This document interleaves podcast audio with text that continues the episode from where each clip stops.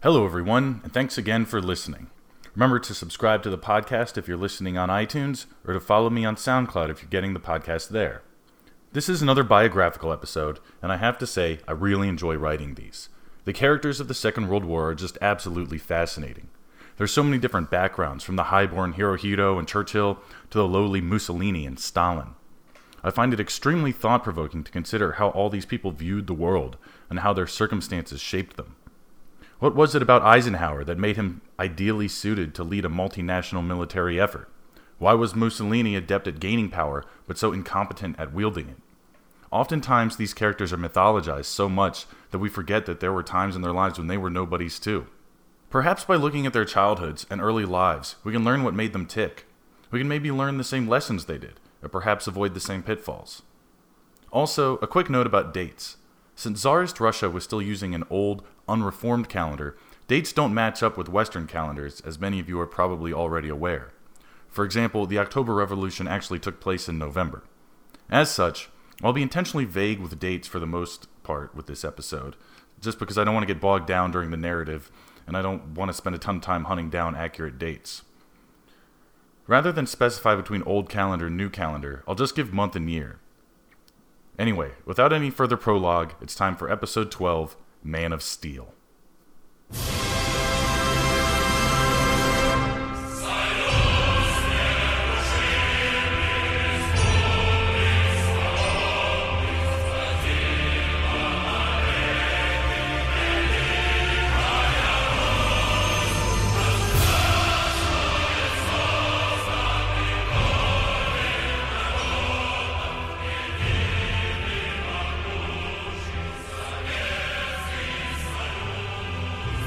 On a frigid December morning in 1879, Vissarion Djougashvili and Ekaterina Galadze had their fourth child together.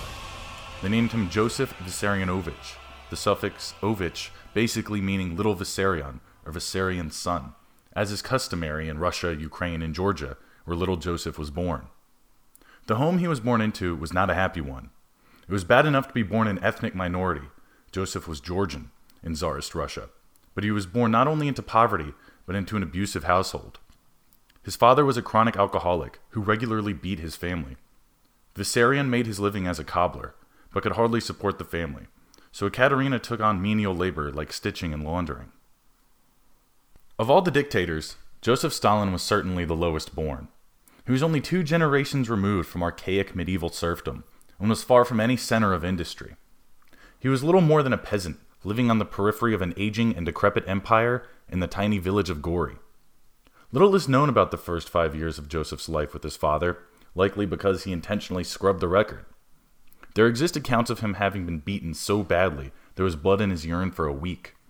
Another time, he threatened his father with a knife to get him to stop beating his mother, and once even went to the police to get them to intervene and prevent his father from killing his mother.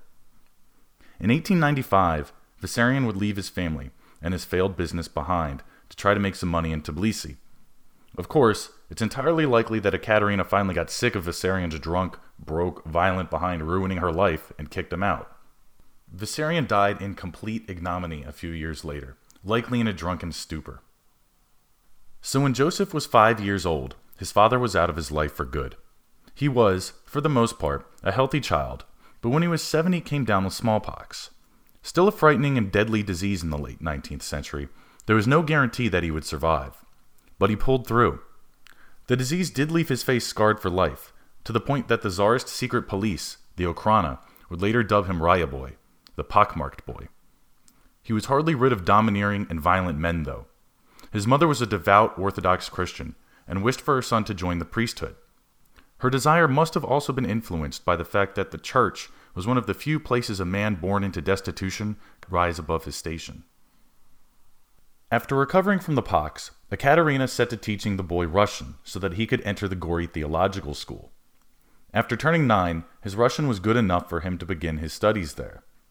Young Joseph was developing well by this time, despite his difficult childhood and his disease.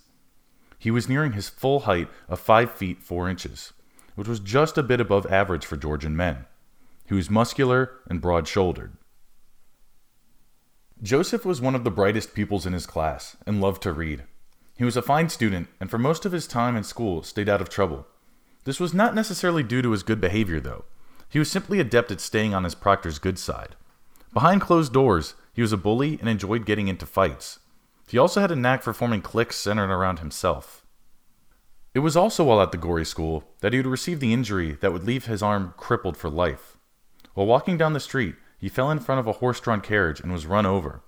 He lay for more than a week in hospital and nearly died, but once again he pulled through. His left arm would remain disfigured, though, and was several inches shorter than the other. He remained self conscious of his arm and his height for the entirety of his life. Other than that, Joseph's time at the Gori School was rather uneventful. While there, he polished up on his Russian and developed an angelic singing voice, but otherwise seems to have passed his time there productively, if not very remarkably. At the age of 15, he had completed his primary education and so moved on to secondary school. Starting in 1894, he would be enrolled in the Tiflis Theological Seminary, a school renowned for the harshness of its headmasters and the growing nationalism of its pupils.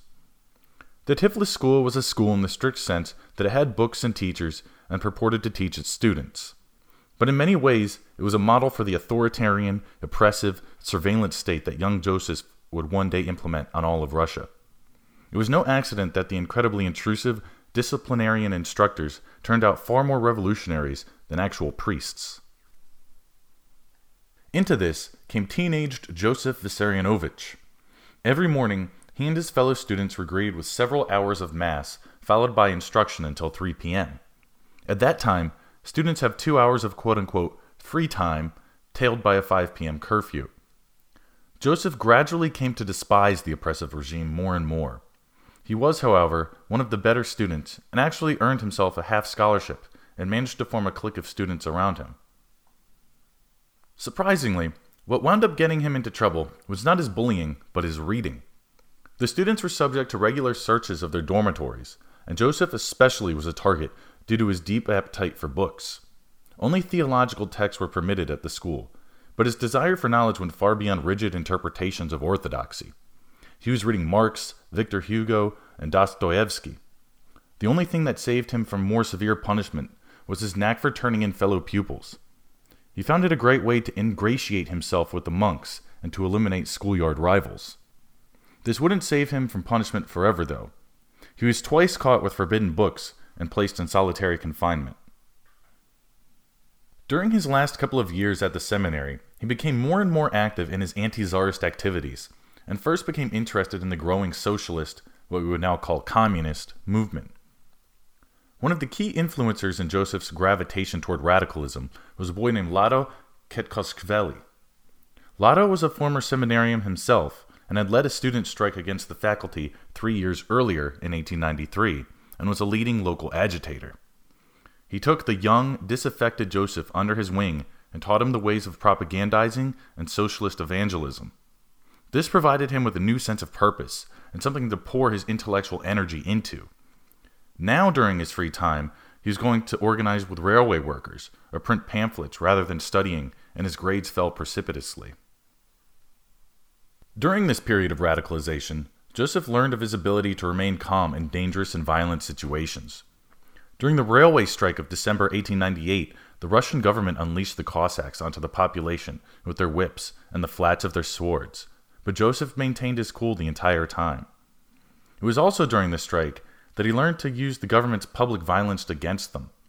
He soon realized that when the Cossacks came to crack down on striking workers, that bystanders would often get beaten just as bad as strikers. This led to the general attitude of the populace turning against the state. Of course, his complete disregard for his studies and troublemaking eventually caught up with him. So Joseph was expelled from the seminary in May 1899.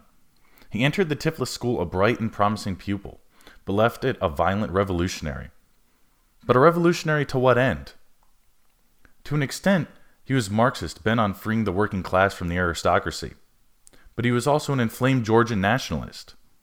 He even chose the name of a legendary Georgian savior, Koba, as his revolutionary moniker. But his true motivation likely always lay in attaining one thing power. Forming schoolyard cliques, fomenting revolution, and inflaming nationalism all served to create a power base for himself. He wanted power and influence to dominate others. Like Mussolini and Hitler, he saw the power the church had over people and desired to understand it, and like them, he would use those lessons to his advantage. Ironically, this made Stalin a prime recruit for the Okhrana. The Okhrana did not recruit fervent czarists or elite military men. Instead, they preyed on discontents, debtors, and men with something to hide. They would go to great lengths to legitimize their assets, going so far as to arrest men and throw them in jail to counter any suspicions. Not just anyone would do, though. They needed operatives who were liable and literate. Uneducated peasants wouldn't do.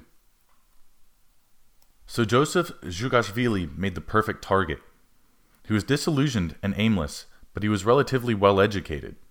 So, with no other option, he became an agent of the Okhrana. For six months, he disappeared, training in the ways of betrayal and subterfuge. When he returned to Tiflis, he suddenly had a position in the Geophysical Observatory as an accountant, where he made a modest 20 rubles a month. Though there is no de- direct evidence for it, it seems more than likely that he was recruited by the Tsarist secret police to infiltrate the local revolutionary cells. It explains his unaccounted for absence and where he got the money to purchase and operate a printing press. Soon he began his real work, spreading revolutionary propaganda. He had somehow gotten hold of hundreds of newly printed pamphlets and copies of Iskra, Lenin's newspaper, and began distributing them. Soon after, he began operating a clandestine printing press and giving inflammatory public speeches on a regular basis.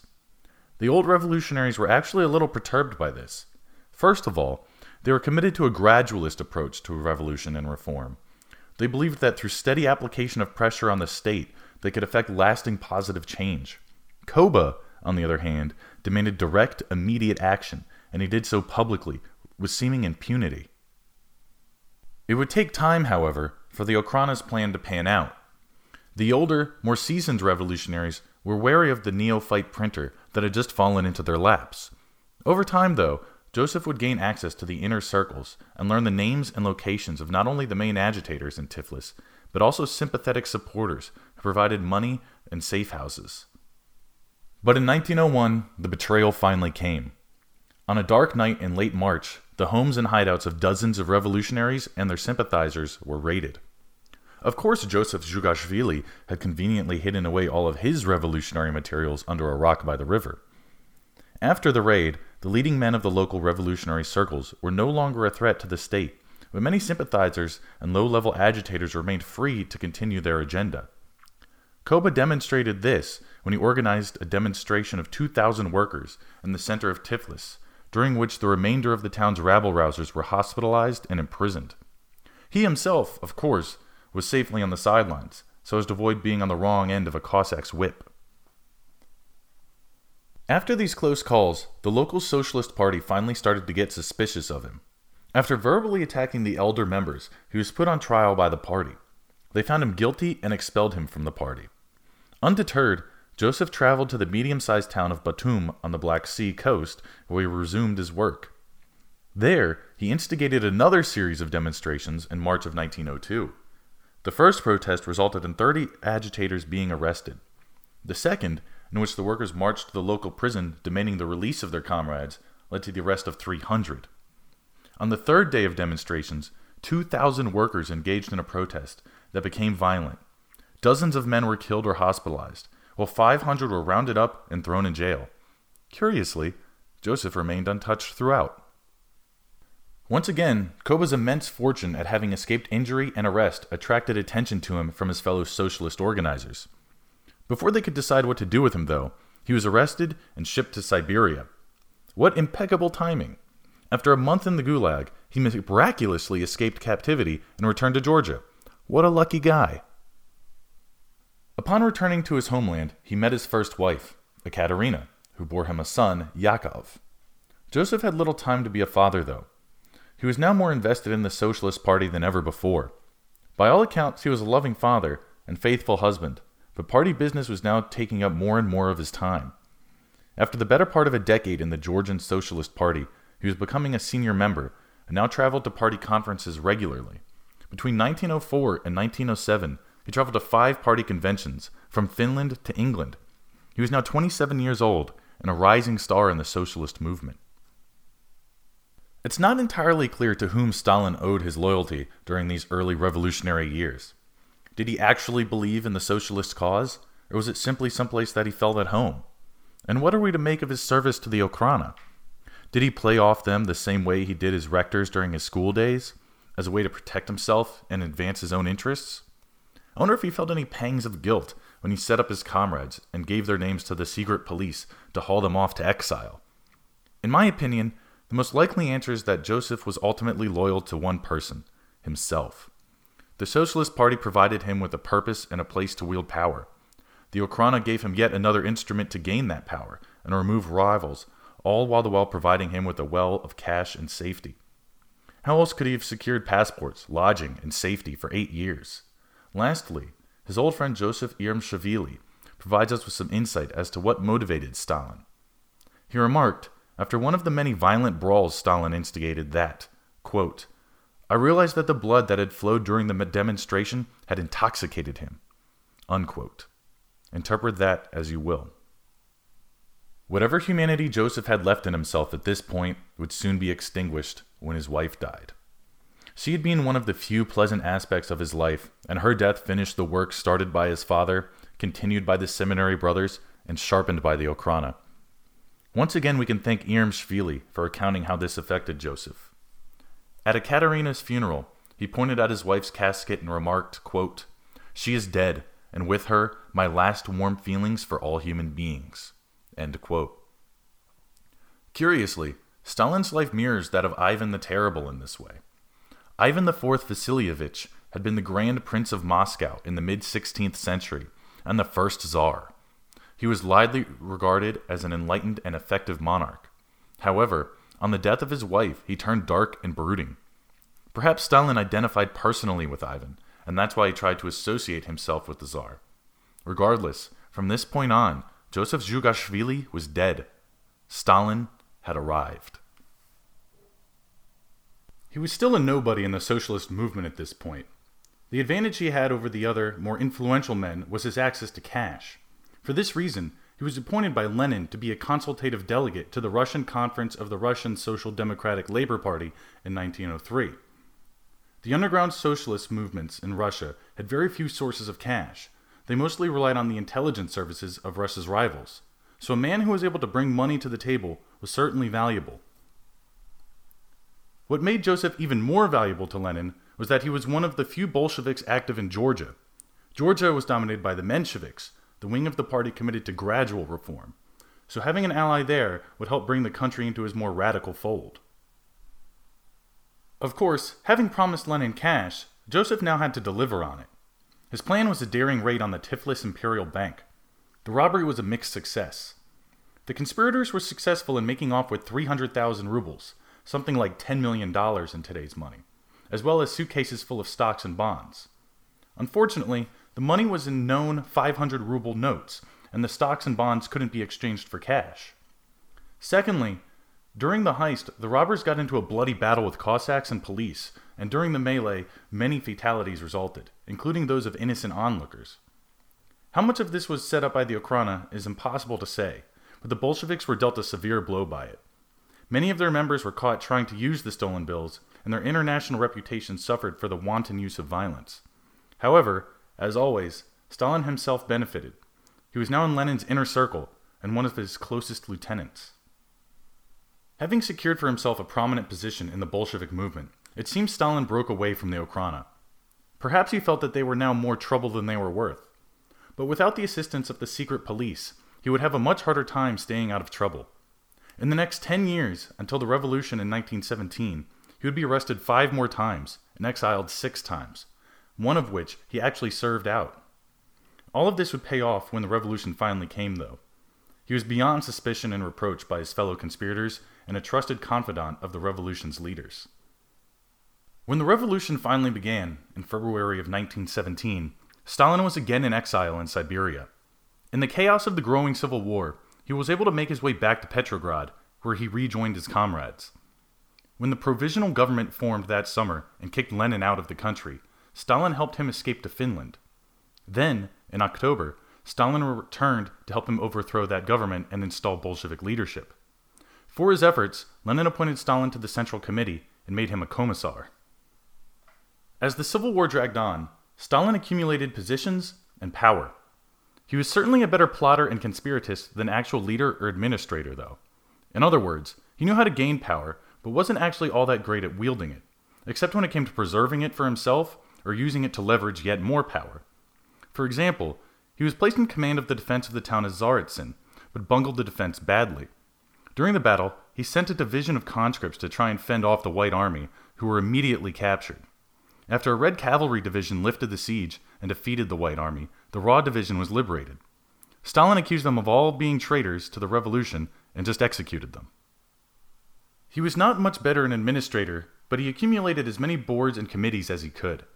As he increased his visibility, he also increased the number of people who absolutely despised him, and he was easy to dislike. For starters, he was short, ugly, and only spoke broken Russian. Now that might be fine if he had an affable personality, but he had all the charm of a vulture. He ceaselessly puffed at his pipe, and his thick Georgian accent was made worse by his rudeness.